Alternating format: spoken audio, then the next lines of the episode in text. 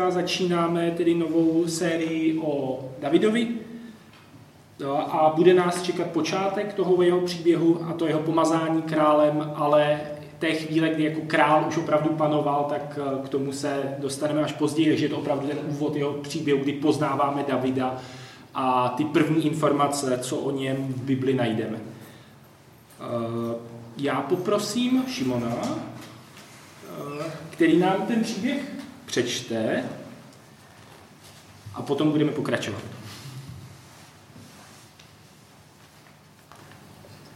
Hospodin řekl Samuelovi, jak dlouho ještě budeš nad Samuelem truchlit? Já jsem ho zavrhl, aby nad Izraelem nekráloval. Naplň svůj rok olejem a jdi, posílám tě k Jíšovi Betlemskému. Vyhlédl jsem si krále mezi jeho syny. Samuel se zdráhal. Jak mohu jít? Saul o tom uslyší a zabije mě, hospodin řekl. Vezmeš sebou uh, jo, vezmeš sebou jalovici a řekneš, přicházím obětovat hospodinu. Na obětní hod pozveš Jíše a já ti dám vědět, co máš dělat. Pomažeš mi toho, o němž ti povím. Samuel vykonal, co řekl hospodin. Když přišel do Betléma, vyděšení starší města mu spěchali vstříc s otázkou. Přinášíš pokoj? Odvětil, pokoj. Přišel jsem obětovat hospodinu. Posvěďte se a půjdete se mnou k obětnímu hodu. Pak posvětil Išaj a jeho syny a pozval je k obětnímu hodu. Když se, když se dostavili a on spatřil Eliaba, řekl si, jistě tu stojí před hospodinem jeho pomazaný. Hospodin však Samuelovi řekl, nehleď na jeho vzhled, ani na jeho vysokou postavu, nebo já jsem mu zamítl. Nejde o to, na se dívá člověk. Člověk se dívá na to, co má před očima. Hospodin však hledí na srdce. Jíšaj pak zavolal Abínádaba a předl ho před Samuela. On však řekl, hospodin nevyvolil ani toho. Jíšaj tedy předvedl Šamu, řekl, hospodin nevyvolil ani toho. Tak předvedl Jíšaj před Samuela svých sedm synů. Ale Samuel řekl, žádného z nich hospodin nevyvolil. A Samuel si Jíšaj otázal, to jsou všichni mládenci? Jíšaj odvětil, ještě zbývá nejmladší, ten však pase stádo. Samuel Jíšajovi poručil, pošli pro něj, nebudeme stolovat, dokud se nepřijde. Poslal tedy pro něj a dal ho přivést. Byl ryšavý, s krásnými očima a pěkného vzhledu. Tu řekl hospodin, nuže, pomaž ho, to je on. Samuel tedy vzal roh s olejem a pomazal ho uprostřed jeho bratrů. A duch hospodinův se Davida zmocňoval.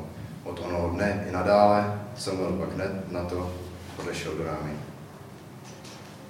Teď je tady sekce, kdy jakoby David se dostane na královský důr. Duch hospodinův odstoupil od Saula a, předal, a přepadl ho zlý duch od hospodina. Proto Saulovi jeho služebníci navrhli. Hle, přepadá tě zlý duch od Boha. Ať náš pán poručí svým služebníkům, kteří jsou před ním, aby vyhledali někoho, kdo umí hrát na citaru. Bude na ně hrát, kdykoliv na tebe dolehne zlý duch od Boha a bude ti dobře. Saul tedy poručil svým služebníkům. Vyhlédněte mi někoho, kdo dobře hraje a přiveďte ho ke mně. Jeden z družiny na to řekl, viděl jsem, viděl jsem Jíša, e, syna Jíšaje Betlemského. Ten umí hrát. Přitom je to statečný bohatý bojovník, i muž vytý řeči a pohledný a je s ním hospodin. Saul poslal posly k Jíšajovi a poručil. Pošli ke mně svého syna Davida, který je u stáda. Jíša vzal osla, chléb a měsínem i jednoho kozlíka a poslal to Saulovi po svém synu Davidovi. David přišel k Saulovi. Stával před ním a on se ho velice zamiloval. Stal se jeho zbrojnošem.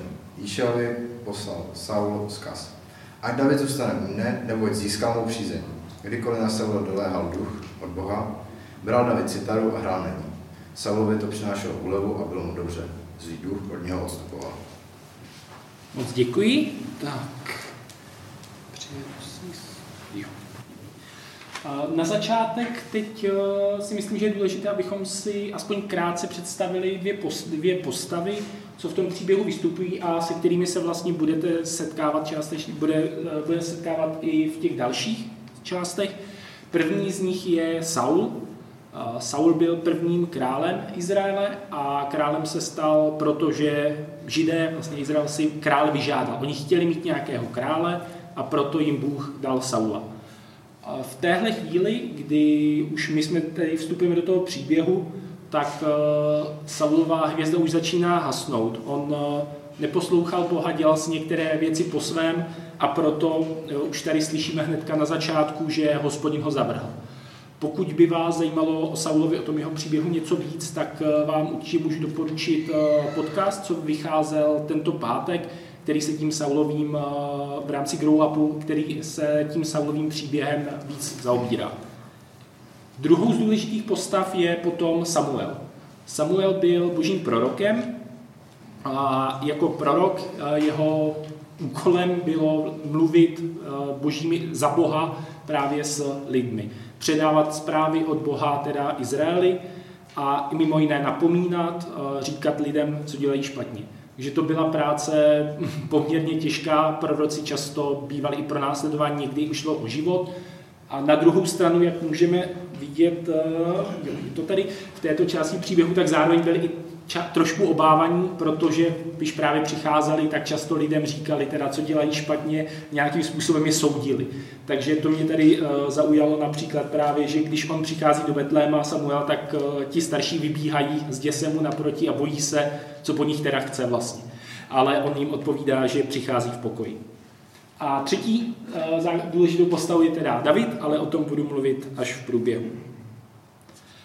Na začátku příběhu říká tedy Bůh poměrně drsně Samuelovi, že Saula v podstatě už odepsal, že si vyhlédl nového krále pro Izrael.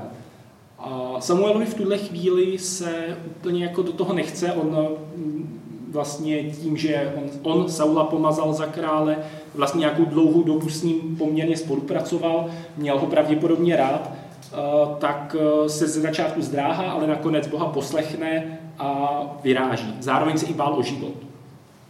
Protože když chcete pomazat nového krále, tak se dá předpokládat, že ten aktuální král vás nejspíš za to úplně rád mít nebude. Takže, ale překonal ten strach, poslechl Boha a vyrazil.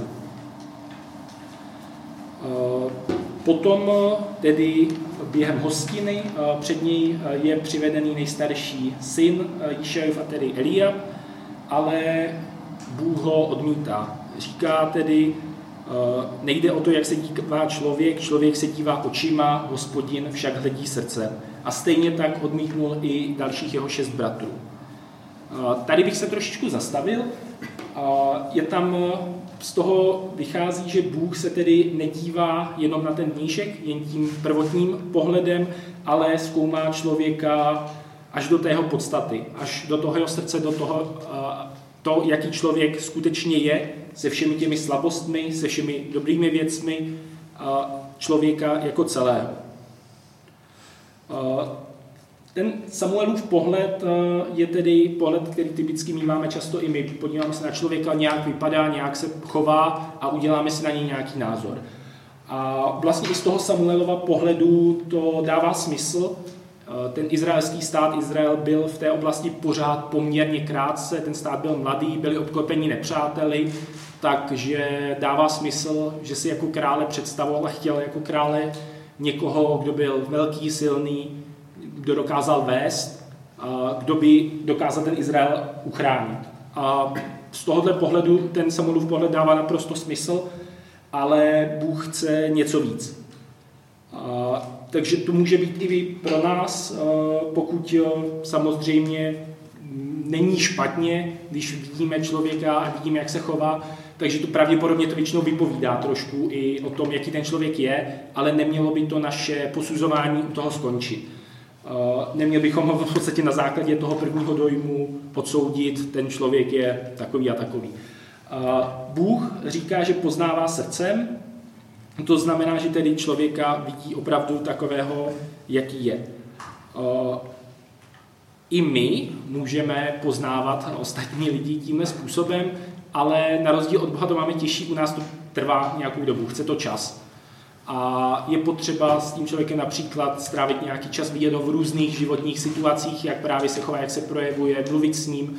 A tímhle způsobem i my můžeme poznávat ostatní lidi srdcem a můžeme vlastně tímhle obdobným způsobem poznávat i sami sebe, eh, to, jaký jsme vlastně my. Eh, v téhle poměrně uspěchané době to může být docela těžké, ale myslím si, že to určitě, určitě za to stojí.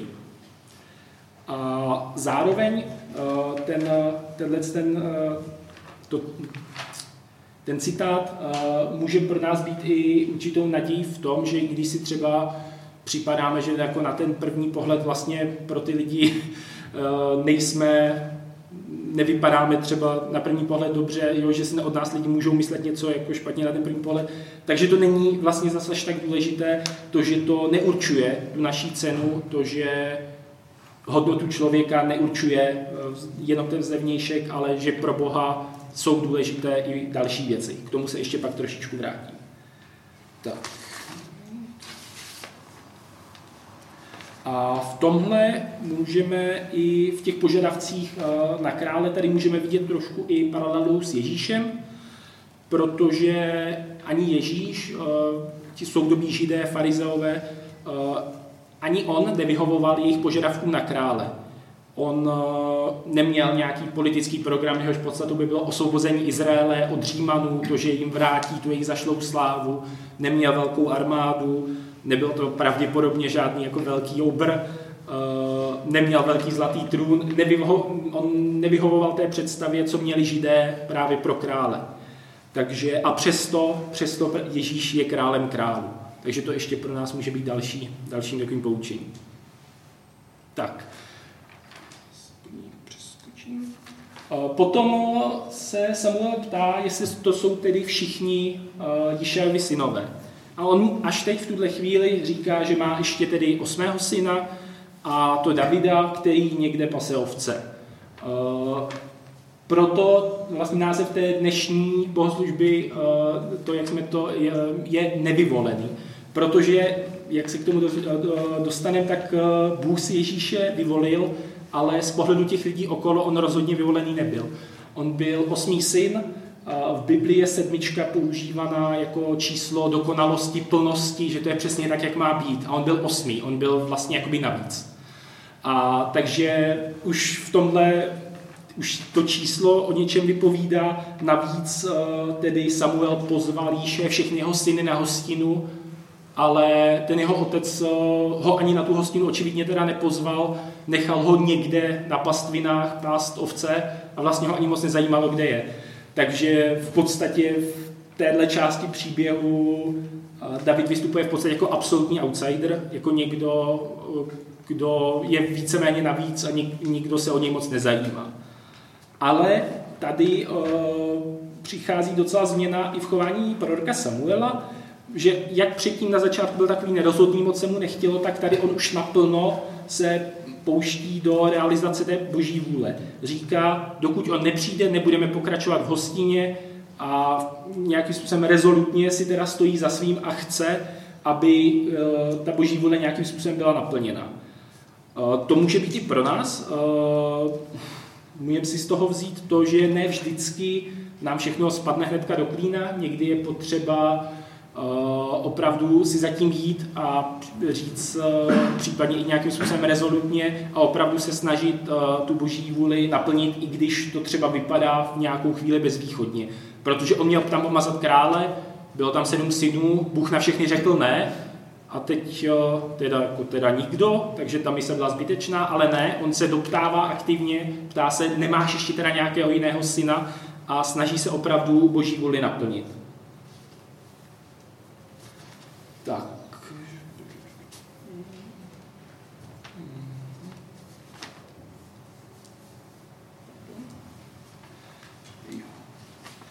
Ježí eh, následně eh, přichází David a je popisovaný jako ryšavý s krásnýma očima pěkného vzhledu, takže nějaký jako hezký malý chlapec, ale pravděpodobně ne osoba, kterou byste si představili, když se řekne král. Tam opravdu by spíš seděla ten nejstarší bratr Elia. Ale Bůh hnedka říká, tedy nůže pomažo, to je on, a potom následuje ten eh, vlastní obřad eh, pomazání.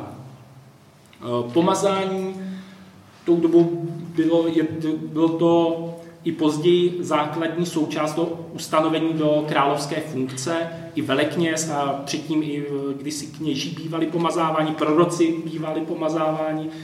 A i nyní vlastně v monarchiích, když je ten obřad korunovace, tak je to to pomazání, co je základní a jednou z těch nejdůležitějších součástí té korunovace. Takže i to teď v monarchiích ten obřad toho pomazání tam zůstává zachovaný a je, je, je důležitý.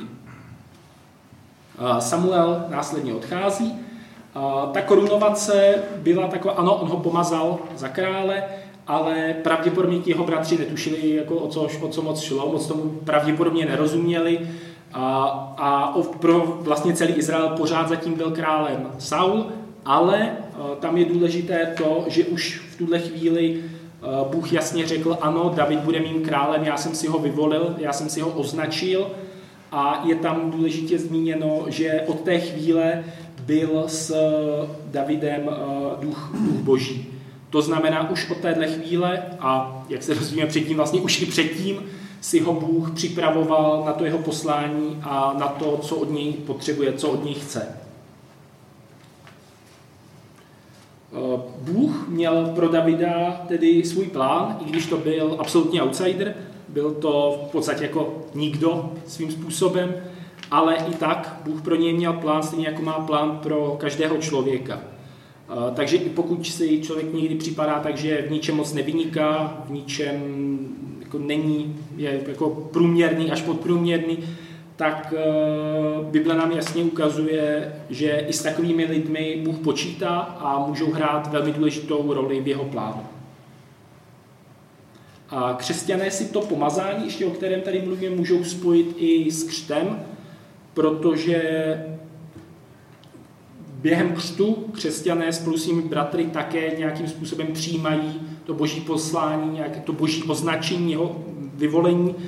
A stejně jako David bychom potom měli eh, Bohu naslouchat a nechat se připravovat na to poslání, co od Boha máme, eh, snažit se hledat, k tomu ještě dojdeme hledat eh, vlastně nějaké ty své talenty, nějakou své nadání, která můžeme, můžeme využívat. A povolání uh, Davida, tedy za krále, uh, je právě taky předobrazem uh, Ježíše, jakožto, tedy, jak jsem říkal, krále králu, toho pravého, dokonalého krále, který potom pocházel právě z Jíšajova a Davidova potomstva. Takže ještě tady máme navíc v tom krásný předobraz na Ježíše. V závěru potom slyšíme, že duch hospodinův odstoupil od Saula a přepadal ho zlý duch od hospodina.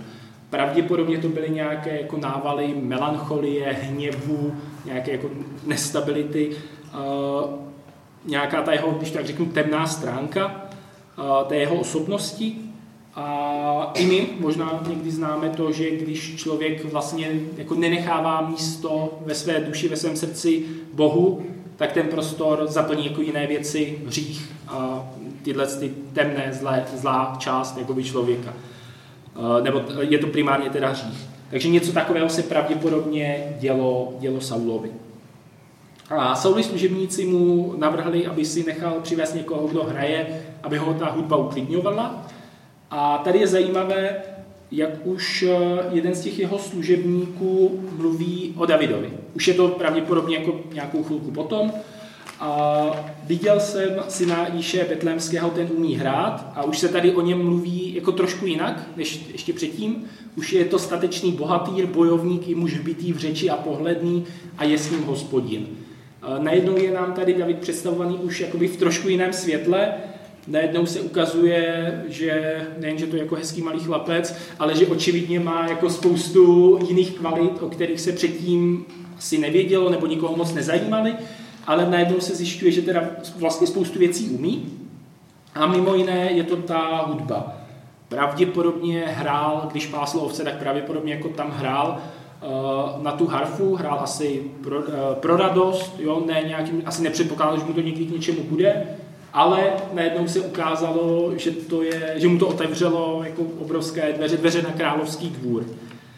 A u toho bych tak ještě chviličku zůstal. Často slycháte, k čemu mi to někdy bude. Je to taková jako klasická věc u školních dětí. Proč se bych se to měl učit, to mi k ničemu nikdy nebude.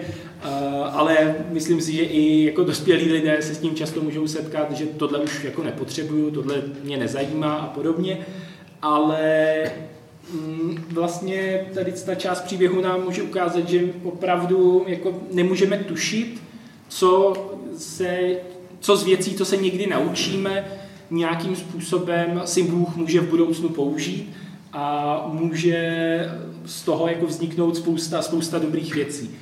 A, takže nějakým způsobem nás to podle mě vyzývá právě k otevřenosti, k tomu, abychom se snažili jako hledat, že on pravděpodobně tedy měl pro hudbu nadání, takže hledat uh, nějaké ty své vlohy, to své nadání a pak se tomu věnovat, protože nevíme, uh, jaký, jaký nějaký dobrý užitek, dobré věci z toho třeba někdy v budoucnu, nemusí to být hned, může to být za delší dobu, může to být jako za několik let, uh, z toho můžou, můžou přijít a potom se nám to může hodit, i když jsme ani vlastně třeba nevěděli, že to někdy k něčemu použijeme. A tedy těmi nadáními může být jako spousta různých věcí. U Davida to teda byl zpěv a hra na hudební nástroj, můžou to být všelijaká umělecká nadání, můžou to být vyloženě jenom šikovné ruce a manuální práci, stejně tak nějaká tvořivá mysl, nějaké praktické nápady těch věcí může být jako strašné množství. A Bůh si tohle to všechno, i tyhle ty drobnosti může použít a může jako nějaký kousek mozaiky je použít někde v rámci toho svého plánu.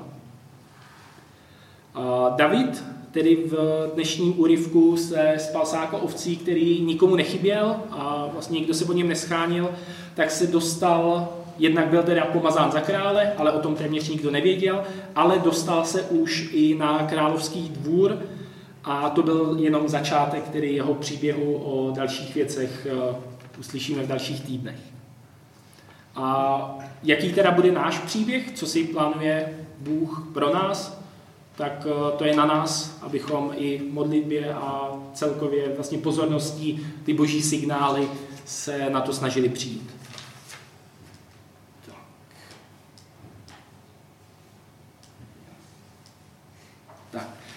A pár tři body k schrnutí mám. Bůh nedbá na první dojem, ale dívá se na srdce člověka a my bychom měli dělat to tež a najít si čas srdcem poznávat sami sebe i lidi okolo. První bod. Potom druhý, to, že lidem okolo i sobě někdy přijdeme malý, bezvýznamní, nevypovídá o tom, jaký plán pro nás má Bůh a jak si nás může využít.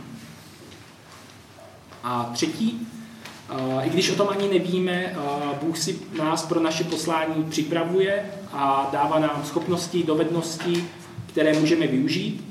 Je ale potřeba je aktivně hledat, hledat to, co po nás Bůh chce a svoje dary objevovat a přemýšlet o tom, jak bychom je mohli použít.